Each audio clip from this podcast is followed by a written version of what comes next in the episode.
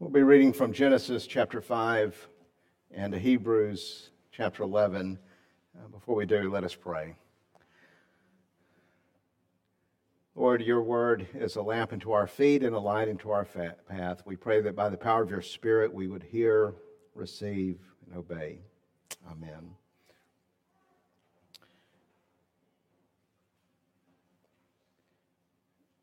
Genesis chapter 5, verse 18. When Jared had lived 162 years, he fathered Enoch. Jared lived in, um, after he had fathered Enoch 800 years and had other sons and daughters. Thus, all the days of Jared were 962 years, and he died. When Enoch had lived uh, 65 years, he fathered Methuselah. Enoch walked with God after he fathered Methuselah 300 years, and he had other sons and daughters. Thus, all the days of Enoch were 365 years. Enoch walked with God, and he was not, for God took him. And then from Hebrews chapter 11, verses 5 and 6.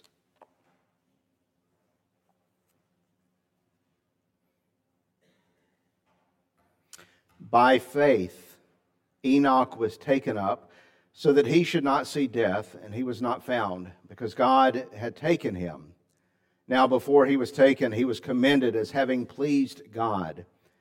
And without faith, it is impossible to please him, for whoever would draw near to him must believe that he exists and that he rewards those who seek him. This is the word of God for the people of God.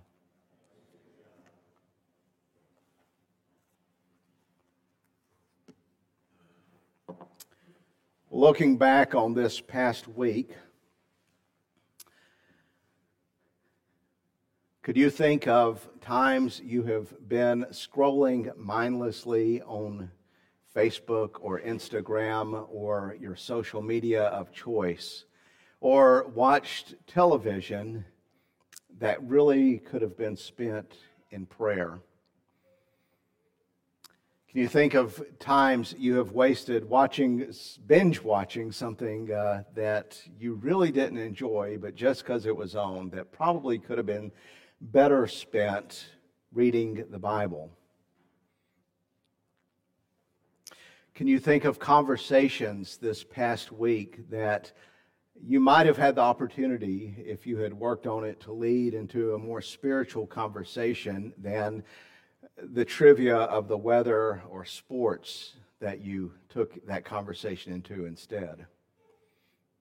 Or can you think of things that you have spent money on that had you not, you really could have given to the poor or to the church or some other in need. Can you think of things that you really didn't need? Like anytime I go into Walmart and see something that I didn't go in for, but suddenly decide, eh, isn't there something that you could have given up this week that could have gone to others?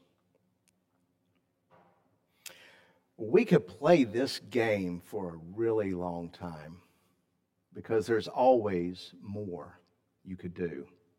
There's always more that you could give. There's always more that needs to be done. The needs of this world are so much greater than we could reach, and the needs of our own spiritual development. And God is unfathomable, and there's so much to know and to do and to bring to Him that we could just kind of keep on and on with that to the point that all of us could find something pretty easily to feel, feel guilty about. And based on most of my conversations with people, we really wouldn't have to talk very long before I hit something that people feel guilty about.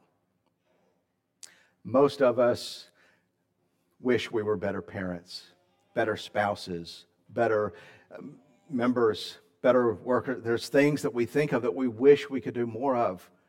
Um, if, if, I mean, if you talk to somebody about prayer, aren't they usually saying, I know it's not what it needs to be. I don't pray like I should. It doesn't take much to, to, to kind of get to a point where, don't you know the Bible enough? There, there's always something more to learn that don't we kind of feel guilty about what we don't know at times? Um, maybe that's not where you are, but I bet there's something in your life where you're kind of, I kind of feel guilty that I'm not doing as good in this area I'm not as good here as I ought to be. God's probably disappointed me eh, with me in this section.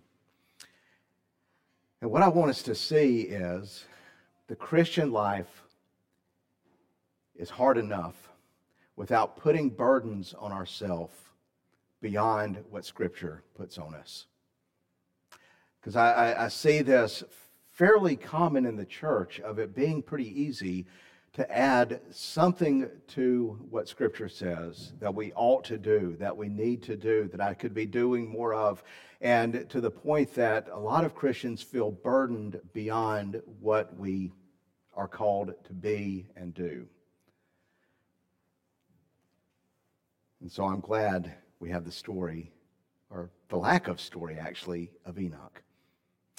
Now, I, I, I, see so often kind of this idea of Jesus died for your sins. He, he did everything. Receive it by grace. Now get busy, right? I mean, that's kind of the attitude sometimes given. Jesus has done all this. It's freely to be taken. Now go change the world. Jesus has done all this. He's taken all of our sins upon himself. He is the great one who gives grace to us. And he says, Come to me, all you are weak and heavy laden, and I will give you rest. But that rest is really working hard. So get busy. Uh, someone gave me a fridge magnet one time. Um, some of y'all are still looking about Facebook. Get on, come on, come with me, come with me. Forget the Facebook time.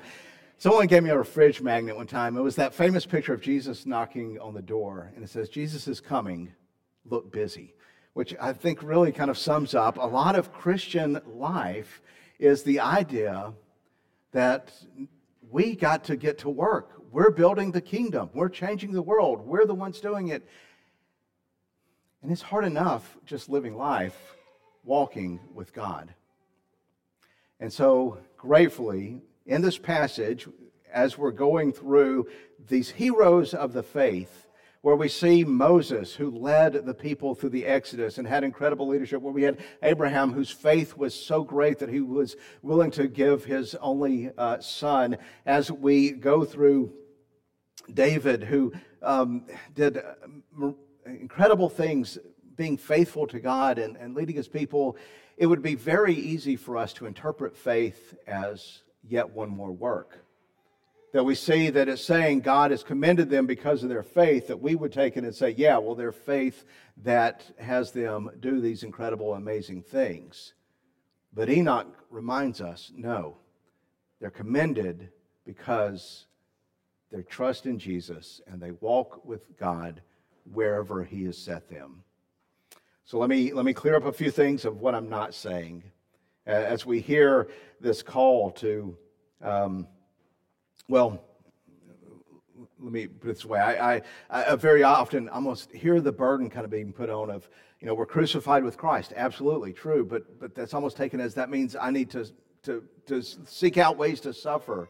That I'm I've, I've we lay down our life, and yeah, that means you need to make every single motion you're doing as something religious and spiritual. And against the, the idea that we need to get away from um, any kind of comfort or we need to get away from anything and, and be really committing all that we are in ways that are incredible and extreme and ways beyond most of our reach, I hear the scriptures telling me, What does man require but that you do justice, love mercy, and walk humbly with your God? I, I, I hear the, the, the preacher in Ecclesiastes saying, Fear God, keep his commandments. This is the whole duty of man. And so, what I'm worried about is us trying to hear more of a burden than Scripture gives us. So, let me, let me, what I'm not saying, I'm not saying that following Jesus is not the difficulty of resisting the world, the flesh, and the devil. We're called to be different. We are called to be committed. Christ is our highest priority. We are called to lay down our life, take up our cross, and follow Him. And I'm not saying that we should just kind of ignore sin. The, the Christian life is a life of discipline, it's a life of obedience and fighting against sin and resisting sin. There, there's no place to say, We died for me, and I can be flippant about sin that we're, we're fighting against these things. We need to be disciplined. We need to be obedient. We need to seek excellence in all that we do. And we're called to serve one another. We're called to put one another ahead of each other, to look out for one another's needs. Walking with Christ is walking with brothers and sisters and serving. And there are definitely those who are called to full time ministry and mission and service. That is definitely there to give your life on a full time basis to different tasks and leading and serving and ministering in the church. That is a call that is there and something to listen for, to wait for. And yet, Enoch is here to remind us our call is first of all to be obedient and to have faith in Christ. To have faith and walk wherever He's put us in obedience to what He's done. That, that even the call to serve, even the call to take on leadership roles is not to be done with compulsion. Like it's not demanded or required, it's to be something out of gratitude, out of joy, out of desire. And so, Enoch, he walked with God. We know very little more than that. Uh, mysterious person. Uh, he's in Genesis. He walked with God and he was not. And it stands out because everyone else walked with God, in, or if they mention that, but he had so many children, he lived so long, and then he died. And he lived so long, he had so many children, and he died. Enoch stands out because he walked with God and he was not, which understood that he didn't face death in the way that we do. We hear a passage in Jude where um, Enoch is quoted. This is quoting from a book outside of Scripture where Enoch is said to have um, talked about God's judgment, the, the coming judgment that's very similar to passages in Deuteronomy. And honestly, because this takes us into um, a huge thread that gets really complicated and mysterious, I'm so glad we're in Hebrews. So I'm not going to be talking about the connection with that. But he does talk about God's judgment which I, I think is connected with what we hear in Hebrews. Because what do we hear in Hebrews? By faith, Enoch was taken up so that he should not see death. He was not found because God taken him. It is by faith that this happened. Now, now, before he was taken, he was commended as having pleased God. This is the, the way the Greek translation of the, the Hebrew understood walking with God, as walking with God means pleasing God. In other words, he had a life that was in communion with God, that was obedient to God, and it was all a result of faith. But we're also told what this faith is. Without faith, it's impossible to please God. That, that we have to have faith to please God because by faith, whoever must draw near to God obviously must believe he exists. So, it said maybe one of the most logically self evident things in the Bible. Um, that to believe in God, to draw near to God, you must believe that there is a God to draw near to.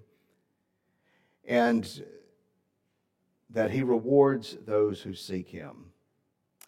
And so this, this shows us what faith is. And it reminds us that it is that trusting relationship with God is what commends these people not their great deeds, not the incredible things they did, not the mighty works that they did, though those are pleasing and those are rewarded.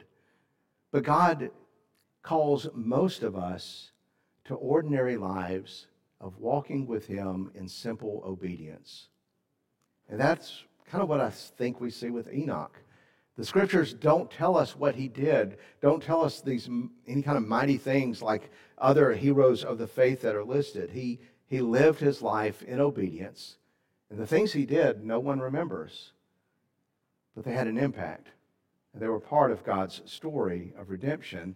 And I think for most of us, that is a really good thing to hear. That we are like Enoch Enoch believed that there was a God to draw near to. He, he didn't just imagine a God, he, he had to believe that God existed, the, the God that is there, not just a God, that there's something out there, but that to know objectively who this God is. To, to draw near to God means we have to know who He is, to believe that He exists, which isn't just like uh, what I think most of people around us would think is, yeah, that there is a God, it's not that, it's knowing the God, the God who is there. And how do we know this God? Well, it's not by us just kind of imagining what I think God ought to be like. Though I really like that God. That God thinks a lot like me. The, the God I kind of want to be there is usually, well, he would vote exactly like I would vote. And the God I would like to be there, he, he, he kind of winks at the sins that I commit, and he's really stern on the ones you commit. Matter of fact, he sounds a whole lot like me with a with James Earl Jones' voice, actually. So that's that's the God I want to be there. But but see, it's not just the believing that there is a God and then you put whoever you want that God to be. It's believing that He is the living God, the true God, the real God. You believe He's there because if you're going to draw near to Him, you have to believe in the God you're drawing near to. And that is the God revealed to us in Jesus Christ. That's the God shown to us in Scripture, a God who is so far beyond my understanding, beyond our comprehension, a God who does amazing things, a God who is full of grace and mercy and love, a God who sent His Son to suffer on the cross for my, my sins. Instead instead of telling me, try harder, do more, saying, I've done this for you, now trust in me. That's the God that we draw near to. So it's not just kind of believe that there's a God and you're okay. It's know this God. And the way we know him is through the scriptures. So we gather together in worship to hear the word, brothers and sisters together throughout the week and on Sundays to, to study the Word together, to read the Bible together. That uh, alone in our homes. That's that's why we read is to know this God who is there, so that we can draw near to Him, and then we trust Him to reward those who seek Him. We trust Him to do what He said He would do. That He said, "Come to me, all you who are weary and heavy laden, and I will give you rest." Not come to me, all you who are weary and heavy laden, and I'm going to point out even more things you didn't know so you can feel even more guilty and you need to get busy on that.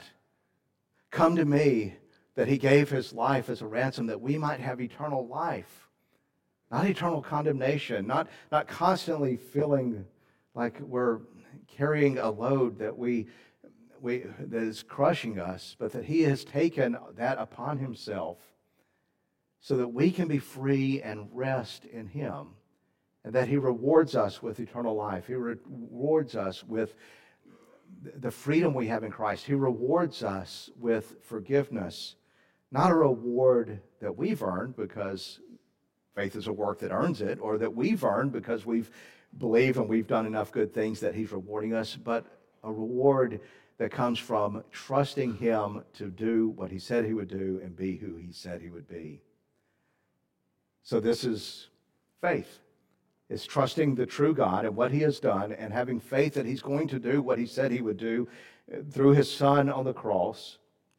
And so what did he not do? Well, we do know he had a family, and it must have been that he handed on the faith through his family. He didn't know much. There wasn't much, I mean, didn't have a Bible at that time of Enoch. He had what was handed down to him of a God who created them and gave them life, and who was gracious and promised that one day the head of the serpent would be crushed. And through trusting in that promised Messiah and this goodness of God, he hands that on and tries to live a life of obedience in the way God has called him to do it, which is what we do. Our, our families are where we are. We hand on the faith that we have received from others, um, from, from those who have passed the faith to us. And what do we, we do is then we live it out in our vocation. We don't know what Enoch did. Presumably had to have some sort of job. Um, shepherd, farmer. There, there wasn't a huge variety at the point.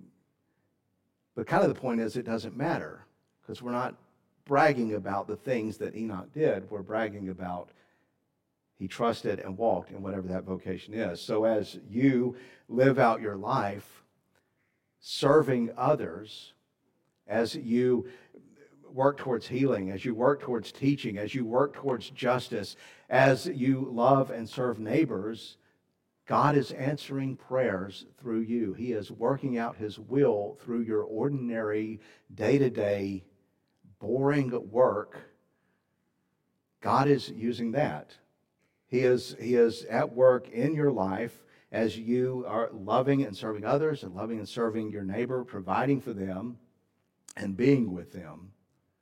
And as you are faithful with that, and as you're faithful with the opportunities that God gives you to share light and truth into people's lives, as you're faithful with opportunities to love and serve generously with others, as you're faithful with walking together as brothers and sisters and serving, God is doing his work.